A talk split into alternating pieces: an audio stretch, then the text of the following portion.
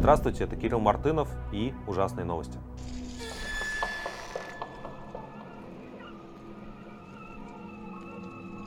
Вообще, честно говоря, неделя а, выдалась так себе, потому что, среди прочего, а, в Екатеринбурге задержан и потом этапирован в Москву и там арестован а, журналист Эван Гершкович, замечательный американский журналист, работающий сейчас с изданием The Wall Street Journal, одним из наиболее респектабельных, известных американских а, медиа, которые освещали ситуацию, в частности, внутри российского общества в ходе а, в ходе этой войны. А, Гершковичу предъявлено обвинение в том, что он шпион, что он в действительности, как сказала спикерка российского МИДа Мария Захарова, использовал свой журналистский статус для, цитирую, прикрытия своей шпионской деятельности. В чем конкретно состоит шпионаж Гершковича, никому не известно, потому что по российской традиции подобного рода дела засекречивается с самого начала. Никакой информации, кроме официальных заявлений следствия, мы по этому делу не дождемся. И адвокаты, которые с Гершковичем работают, а, немедленно получают а, требования от следствия сдать подписку о невыезде. По нашим данным, Гершкович никакой не шпион, а обычный журналист. Проблема заключается в том, что сейчас для российских властей журналисты все, ну, нормальные журналисты, все на одно лицо, все шпионы. И шпионаж в данном случае заключается в том, что э, наш коллега, наш друг, на самом деле, мы этого человека очень хорошо знаем, сейчас я об этом еще расскажу, что по большому счету эти люди просто ездят по стране и задают вопросы. А сколько у вас здесь погибших? А что у вас происходит с вербовкой людей в ЧВК «Вагнер»? А какая обстановка в городе? Это нормальная журналистская работа, это открытые данные, это то, что люди хотят рассказать э, ну, вот, приезжему американскому журналисту. И, конечно, для людей типа Захаровой, для людей типа Путина, Шойгу и всех прочих вот этих наших специалистов по журналистике, а, для ФСБшников российских, Гершкович, ну, чистой воды шпион. Представьте себе, да, американец живет в России, вопросы задает, чтобы Wall Street Journal все это напечатать. А, это очень плохо. А, плохо это не только для американских журналистов, не только для журналистики вообще. Это плохо для России, потому что после того, как Гершковича арестовали, мы о нашей родной стране будем знать еще меньше. Сами посудите, сначала всех российских журналистов из страны выгнали, ну, по крайней мере, все издания закрыты и заблокированы. Осталась одна пропаганда на русском языке внутри России. Ну, есть маленькие относительно проекты, да, которые в Телеграме что-то делают и стараются писать на какие-то более-менее безопасные темы, но их, этих проектов просто явно э, недостаточно. Потом выяснилось, что если ты иностранный журналист, то ты, скорее всего, шпион. И это означает, э, и это очень плохая, повторюсь, новость для тех людей, которые сейчас в России в первую очередь находятся. Ну, в России у всех у нас есть родственники, друзья, коллеги, кто угодно еще. Любой произвол российские власти смогут творить абсолютно безнаказанно, и вы и мы с вами ничего об этом не узнаем, потому что не будет людей, которые будут рассказывать истории, будут задавать вопросы о том, а что вы именно тут делаете, а как вы обращаетесь э, с людьми, а кого вы здесь пытаете, э, ну и так далее. Да, вот, кстати, еще одна из э, сегодняшних новостей, это то, что Комитет против пыток заявил, что в Оренбургской области полицейских, которые, которые пытали задержанного э, и угрожали ему изнасилованием, суд их оправдал. Э, понимаете, ну потому что есть все-таки гуманизм в российских судах, он, правда, не, не на всех распространяется. Но вот таких историй будет больше про пытки и про то, что, в общем, а, пытать теперь можно, потому что Гершкович а, объявлен шпионом. Американский, это не история одного журналиста, это надо точно понимать. Американские, э, американские власти уже призвали а, всех граждан США немедленно покинуть Российскую Федерацию. Это место небезопасное, это место, которое фактически берет заложников. Потому что самая популярная версия, зачем российским властям потребовался так называемый шпион Гершкович. Это история про то, что этого человека просто хотят на кого-то обменять. А, знаете, для пополнения обменного фонда мы берем ваших граждан, а, журналистов, аккредитованных, работающих официально, а, для того, чтобы просто выменить на каких-то россиян, которые где-то по миру болтались. И а, вот, например, на эту семейную пару которые приехали в Европу якобы как аргентинские граждане, а на самом деле были разоблачены как э, такие немножко туповатые российские шпионы, такой Петров и Паширов, серия 2. И про Гершковича я хотел еще сказать. Поймите, здесь просто это личная еще история для очень многих журналистов, которые в России работали, которые писали России. Все прекрасно знают, кто такой Эван. Это человек, который, ну, у него семья из Одессы когда-то, да, он американский гражданин, он прекрасно говорит на русском языке, он очень любит Россию, он очень э, интересуется российской культурой в широком смысле слова. С ним всегда было очень приятно иметь дело и будет еще приятно иметь дело, я уверен. Э, это, это большой, большой удар по нам всем на самом деле. И э, вот эта тьма, да, то есть если человек хочет посвятить каким-то фонарикам на Россию, то российские власти заинтересованы в том, чтобы там была одна сплошная тьма, и именно поэтому они преследуют том числе иностранных журналистов на территории нашей страны.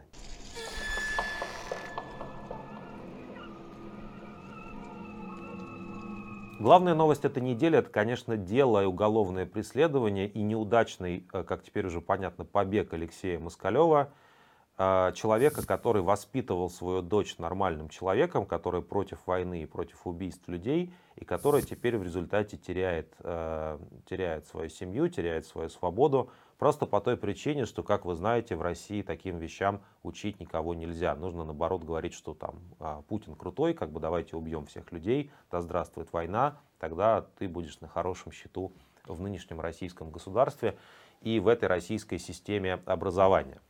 А, школьница Маша Москалева, шестиклассница, принесла рисунки, вы знаете эту историю, принесла рисунки в школу, на которых была, нарисовала эти рисунки в самой школе, на уроке, где было написано «нет войне», пацифистский рисунок. А, начали разбираться, кто во всем виноват. Выяснили, что вот отец Маши Москалевой, Алексей, он человек, который ей нашептал эти вражеские вещи в ее, в ее молодую голову, да, вот научил плохому, что называется. Нашли какие-то у него еще другие грехи, а, в социальных сетях он там недостаточно лояльно высказывался, возможно. Короче говоря, судили Москалева по статье о дискредитации российской армии печально известной статье, должны были ему на этой неделе дать два года колонии. А, прокурор запрашивал реальный срок.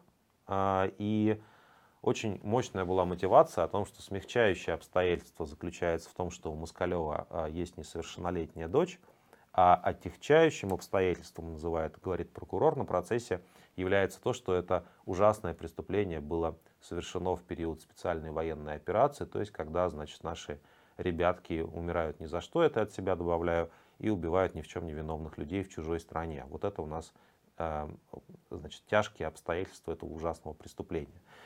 Э, в ночь накануне вынесения приговора э, Москалев пропал, уехал, ну, можно сказать, сбежал из-под приговора. Чуть позже было опубликовано очень трогательное письмо Маши своему отцу через адвоката, где она писала, что, в общем, и мне, кстати, кажется, знаете, что, ну, вы знаете, что Маша находится в, в приюте, государство взяло, взяло школьницу под опеку, а, потому что кому же, как не государство, ее пытаться перевоспитывать.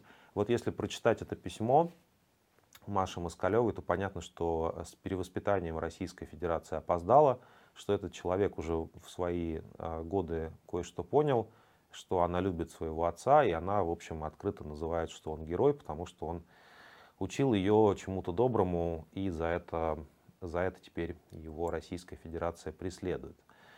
А, очень трогательное письмо было опубликовано, и потом, через некоторое время, а, Алексей, судя по всему, включил свой мобильный телефон после побега, когда находился в Минске, и, судя по всему, по сигналу этого мобильного телефона, для этого достаточно иногда, мне кажется, нескольких секунд или минут, когда этот телефон был включен, его зафиксировали и, э, собственно говоря, задержали э, через несколько дней после его побега, задержали в Минске из-за этой ошибки.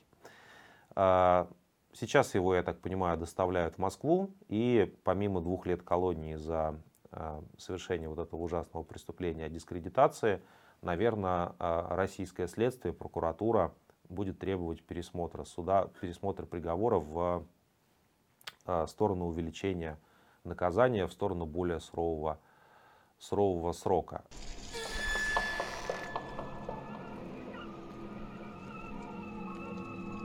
Количество, количество дел про дискредитацию и фейки растет. Мне кажется, российские силовики хотят кушать, хотят, знаете, премий, хотят медалей, хотят себе новые квартиры, хотят жить хорошо. И для этого им нужно переловить всех внутренних врагов. Российская Федерация официально объявила, что внутренний враг – это тот, кто войну не поддержал. А прямо сейчас преследует тех людей, которые написали про войну что-то плохое. Я уверен, что а, вот это желание покушать со стороны российских силовиков приведет их к тому, что они в какой-то момент времени будут проверять просто вашу лояльность и будут требовать, чтобы вы кричали там «Зигхайль» или как у них это обычно происходит сейчас, что там нужно сказать про специальную военную операцию, чтобы понравиться а, российскому полицейскому.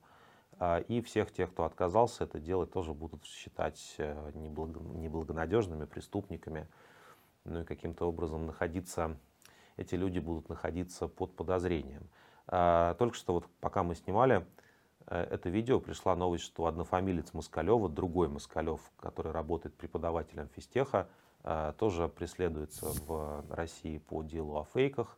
А, понимаете, даже внутри одной фамилии появляется уже какой-то какой вот континуум людей, которые российскому государству не понравились. А нашумевшее дело связанная с пенсионером из Москвы Михаилом Симоновым, Симоновым а, который за два комментария в социальной сети ВКонтакте, не пользуйтесь социальной сетью ВКонтакте, кстати, а, о бомбардировках Киева и Мариуполя, получил 7 лет колонии.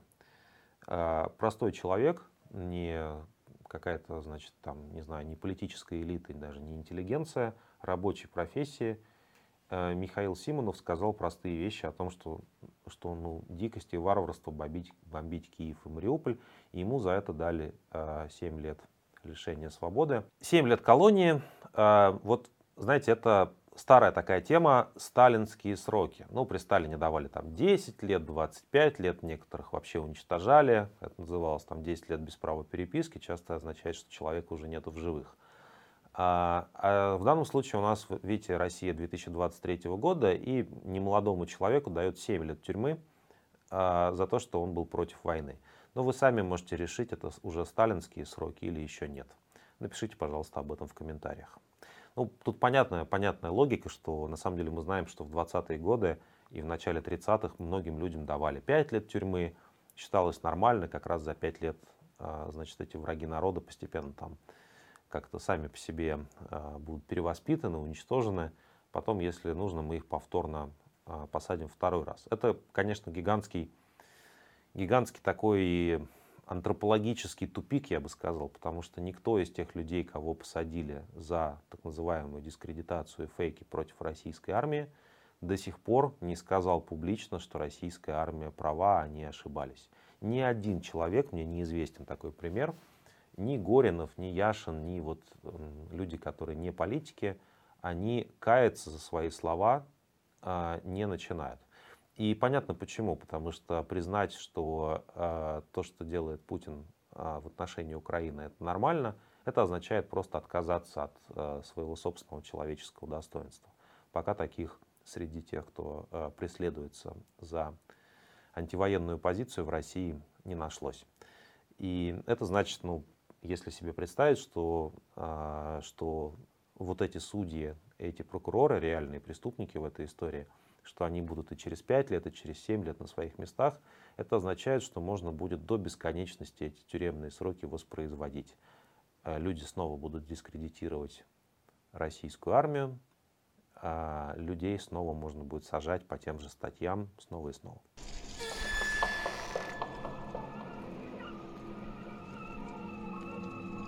Из-за того, что новой газете исполняется 30 лет, мы вообще-то решили праздновать и записывать ужасные новости на этой неделе чуть раньше. Ну, в конечном итоге, что там такого интересного и важного может произойти в пятницу? В пятницу все, знаете, расслабляются, разве что какие-то новые иноагенты появляются. Но вот смотрите, один день мы буквально пропустили, и нам нужно дописывать э, продолжение ужасных новостей, потому что с 1 апреля у нас начинается призыв на срочную службу в российскую армию. На этот раз российский президент решил призвать не 130 а, тысяч человек, а 147 тысяч, плюс 17 получается, ну, чтобы побольше с запасом подготовиться вот к этому пушечному мясу.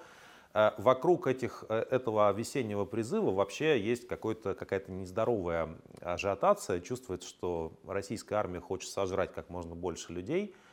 Э, и в частности это означает, что нужно как можно больше доставить российским призывникам повесток. И, конечно, в эту пятницу просто настоящая трагикомедия развернулась, связанная с рассылкой электронных повесток. С большой помпой Минобороны сказал, что на этот раз впервые в истории российской армии повестки будут приходить как в бумажном, так и в электронном виде. И параллельно выяснил, что эти повестки будут идти через госуслуги, через сайт, через приложение. И теперь человек в Российской Федерации, это большое достижение, мне кажется, тоже э, вот нашего, нашего этой цифровой государственной экосистемы, человек в Российской Федерации больше не может отказаться от госуслуг. А, то есть нельзя просто написать, я хочу удалить свой аккаунт, не присылайте мне больше, пожалуйста, ничего на госуслугах. Госуслуги теперь навечно с вами. Говорят, что можно отказаться при личном визите в центр а, значит, МФЦ, судя по всему. Но я так понимаю, что если вы призывник и вы явитесь в МФЦ, вам там тоже повестку обязательно в бумажном виде вручат. Вот, понимаете, такой замечательный мир, построенный для нас э, ведущими российскими технологическими компаниями, очень передовым российским э, государством. Повестки теперь будут везде, и спрятаться от них будет невозможно.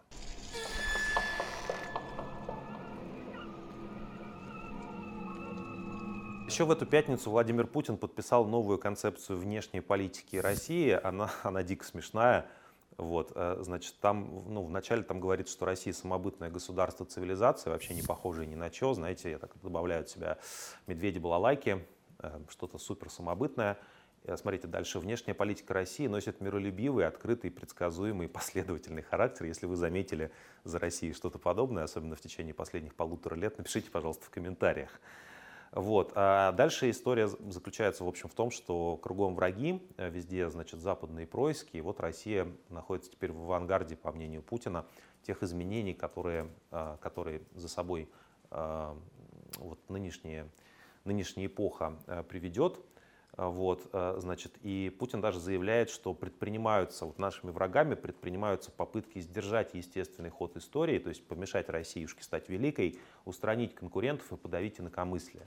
Понимаете, то, чем занимается, оказывается, Владимир Путин, его армия, его чиновники, это все, оказывается, было инакомыслие. Они себя мнят такими диссидентами, которые борются, значит, с несчастным, с, с этим Западом, который подавляет свободу слова э, на оккупированных территориях, видимо. Вот. Эм, ну и что? И э, сказано также, что, что вот то, чем э, Владимир Путин занимается, это все на самом деле защита прав и свобод российских граждан. Верите ли вы? Ну вот действительно они так написали в этой официальной концепции. И главный смысл защиты прав и свобод, цитирую, это сбережение народа России. Понимаете? То есть после того, как у нас миллион человек умерло во время коронавируса, примерно 100 тысяч человек погибло во время войны, эти люди утверждают, что они таким образом сберегают народ. Более шизофренического документа, более шизофренических заявлений, по-моему, трудно себе представить.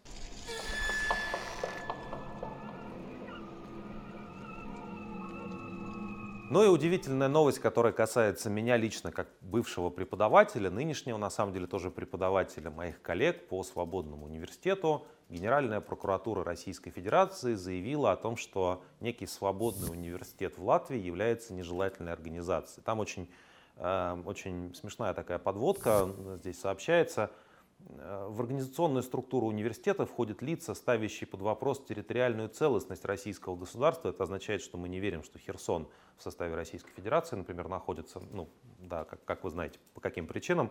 Публично осуждающие действия и решения руководства России, ну да, ну, в смысле, мы, вообще, по идее, граждане Российской Федерации, я слышал по Конституции, простите за это выражение, имеют право публично осуждать действия и решения руководства России.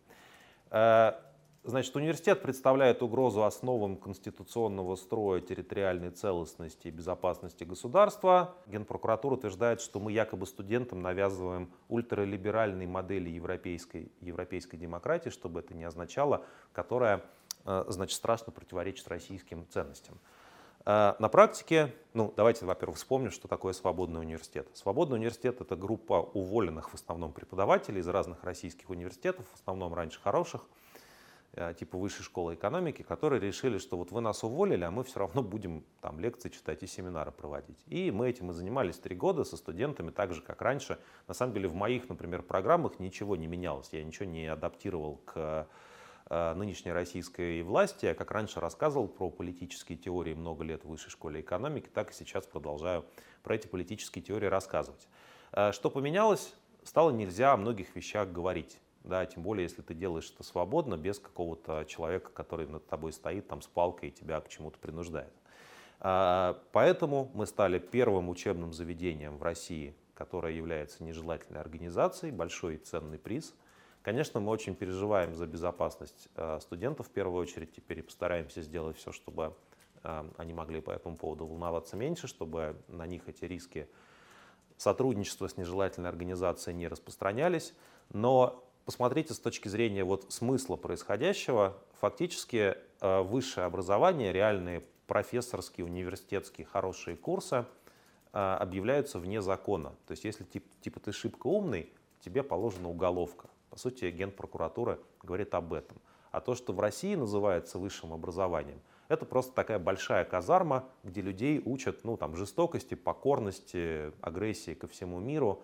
Вот такие примерно у нас учебные курсы все больше и больше э, в официальном образовании э, остаются.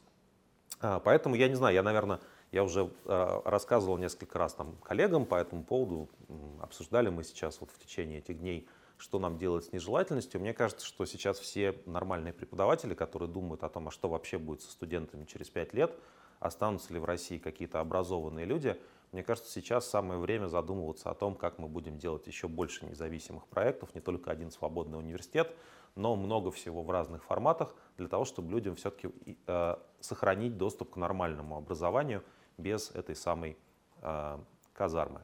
Но свободный университет, э, я думаю, скоро сделает заявление о том, как он будет собираться, как он будет продолжать свою работу. А, мы с коллегами это обсуждаем.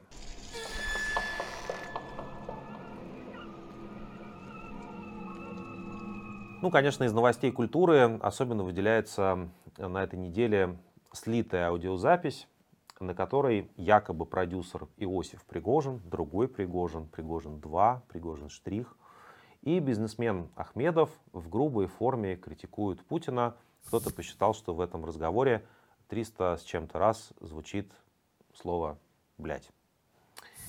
А, значит, Пригожин уже заявил, что все это нейросети и фейки, что он такого не говорил, что, возможно, беседа имела место, но вот не полностью.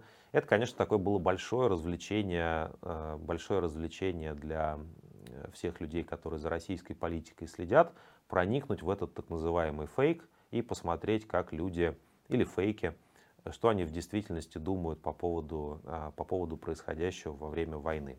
И вот выясняется, да, я, честно сказать, я думаю, что фейк такого уровня изготовить просто технически невозможно. Я думаю, что работает э, самое простое объяснение в данном случае. Один из собеседников находился в Дубае, если не ошибаюсь, а другой в Азербайджане. Э, у них были проблемы с мобильной связью, с интернетом.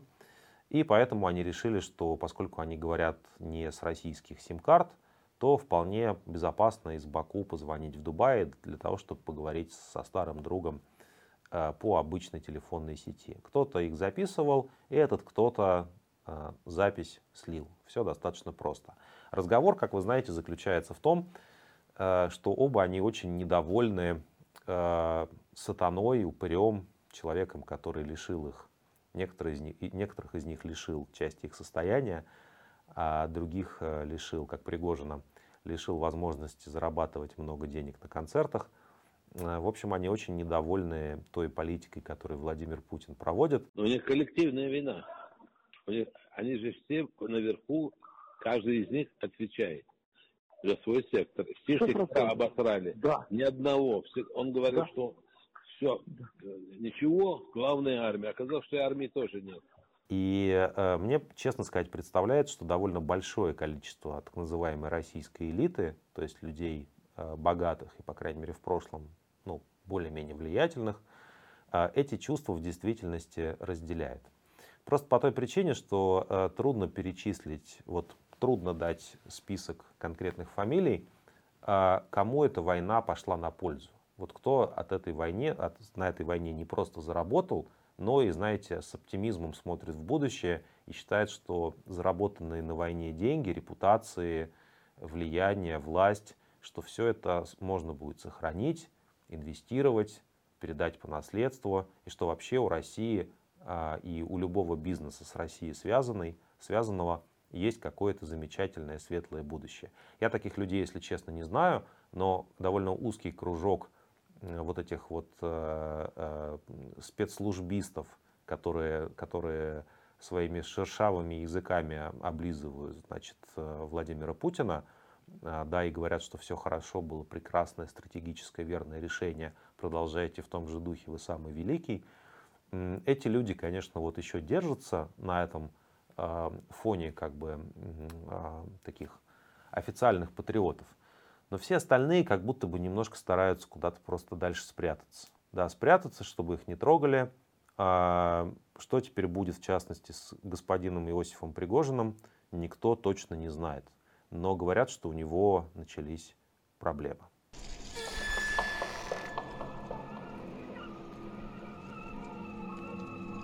Новости из жизни российских заключенных.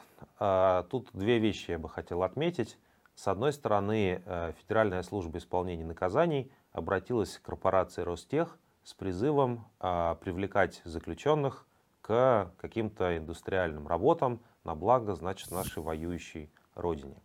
Ну, в принципе, здесь идея понятна. Давайте восстановим ГУЛАГ в каком-то виде, где не просто содержатся люди, э, которые туда попали, но еще и их руками принудительный труд какой-то создается. Все на благо народного хозяйства. Что в этом контексте думают в Ростехе, не очень понятно.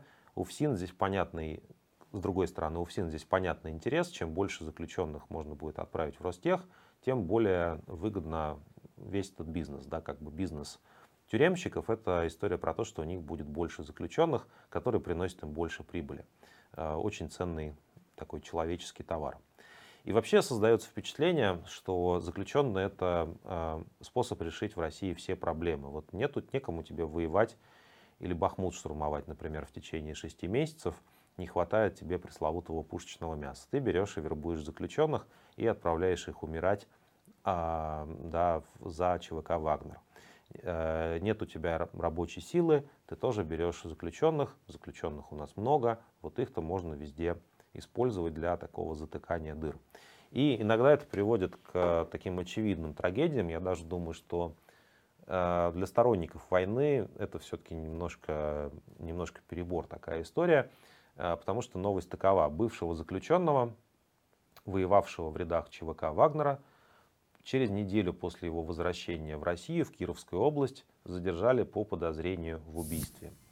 А, Иван Росомахин, это об этом пишут наши коллеги и друзья из издания «Медиазона», 28-летний Иван Росомахин в 2020 году был приговорен к 14 годам колонии строгого режима за убийство, но он вступил в ЧВК «Вагнер» после начала войны. И, соответственно, выжил там, отслужил свой контракт, полугодичный, по-моему, а после этого вернулся в Кировскую область а, и там просто расхаживал с топором по какой-то сельской местности, что попало на видео, а потом, собственно говоря, убил, э, убил человека и оказался вновь, вновь под судом. В целом безотходное производство получается, что когда Росомахина осудят за повторное, а, повторное убийство, он снова может выйти на свободу, а, если повезет еще раз выжить во время штурма Бахмута. И так можно повторять сколько угодно. И в Украине можно убивать людей, и в России практически теперь это не наказуемо, э, потому что, видите, у нас есть заключенные герои, которых можно на фронт а, отправлять. Кажется, все в восторге. Это именно тот строй социальный, который так долго строили люди типа Пригожина, Кадырова, Путина. И вот он, наконец, построен.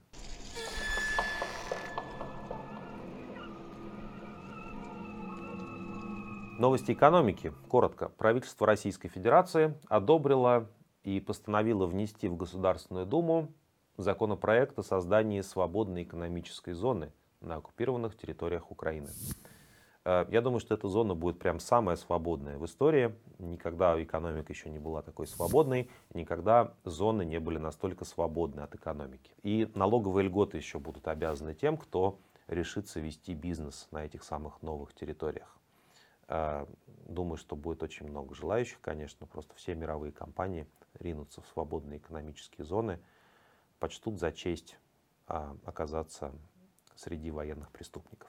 У нас тем временем в новой газете «Европа» а, вышло большое дата исследования о том, как а, российский бизнес в реальности, как российские всякие силовики, влиятельные, уважаемые люди, как они хозяйничают на этих новых оккупированных территориях, ну вот в отношении которых свободная экономическая зона создается. И, в общем, выясняется, что картина достаточно простая – очень напоминает то, что было в Крыму после 2014 года. На вопрос, чей Крым, есть простой ответ – их, потому что люди, которые пришли вместе с российскими войсками на оккупированные территории, прямо сейчас очень интенсивно делят все то, что там еще можно поделить, что плохо лежит и что может приносить им какую-то прибыль. Понимаете, кому-то война, а кому-то все-таки кто-то все-таки продолжает думать э, о заработках.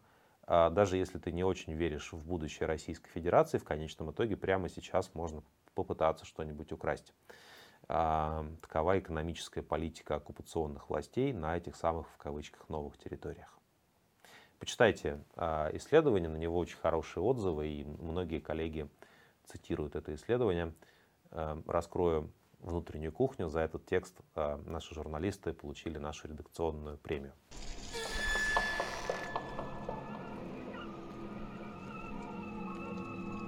Новости образования. В Нижегородском колледже малого бизнеса студентам на уроке мужества, цитирую, показали фотографию мертвой свиньи, накрытой украинским флагом. Э, мне кажется, что российское образование наконец-то встало на путь устойчивого развития, и очень скоро нас ждет большое количество специалистов и по малому бизнесу, и вообще как бы и по международным отношениям. И можно как-то быть спокойными, что с такими учителями э, наша молодежь в надежных руках.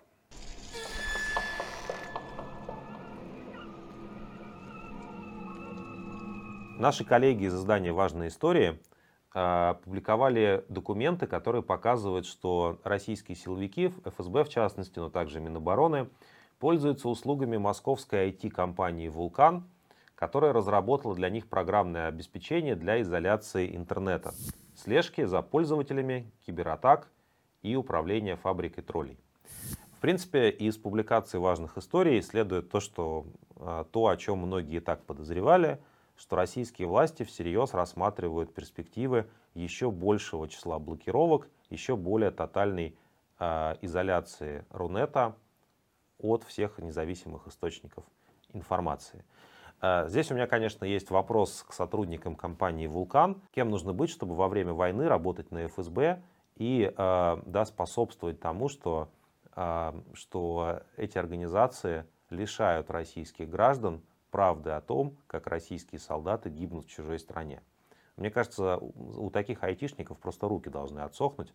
Э, и, наверное, если кто-то оттуда еще может убежать из подобного рода компаний, то это самое время сделать. Сами ФСБшники, наверное, ничего себе запрограммировать особенно в этой ситуации не смогут. У нас, к слову говоря, у нас другая немного повестка с IT. Если ФСБшники и компания «Вулкан» хотят, чтобы вы никакой информации не имели, то наша задача, наоборот, вам э, давать полную информацию, полную картину дня, э, все то, что происходит и в России, и за ее пределами. И мы тоже готовимся к изоляции Рунета, но готовимся в обратную сторону. Мы не хотим, чтобы Рунет изолировался. А, одно из решений, которое мы придумали и которое мы уже внедрили благодаря нашим партнерам и коллегам, это VP новая. Э, это такая штука, которая позволит вам а, раздать своим родственникам и друзьям в России много быстрого, надежного VPN от лица новой газеты, новой газеты Европа, для того, чтобы эти люди могли читать и нашу газету, и все остальные независимые издания э, без цензуры. Вот ссылка на QR-код. А, посмотрите, пожалуйста, как работает VPN новая. А, идея заключается в том, чтобы сделать такой VPN, который сложно будет блокировать. Мы тоже немножко в IT понимаем благодаря нашим партнерам. И в эту игру вместе с ФСБшниками можно, конечно, играть вдвоем. Они блокируют, мы разблокируем. А если вы нам в этой истории поможете, то, возможно, ну, как-то всем в России будет жить немножко полегче, насколько это возможно.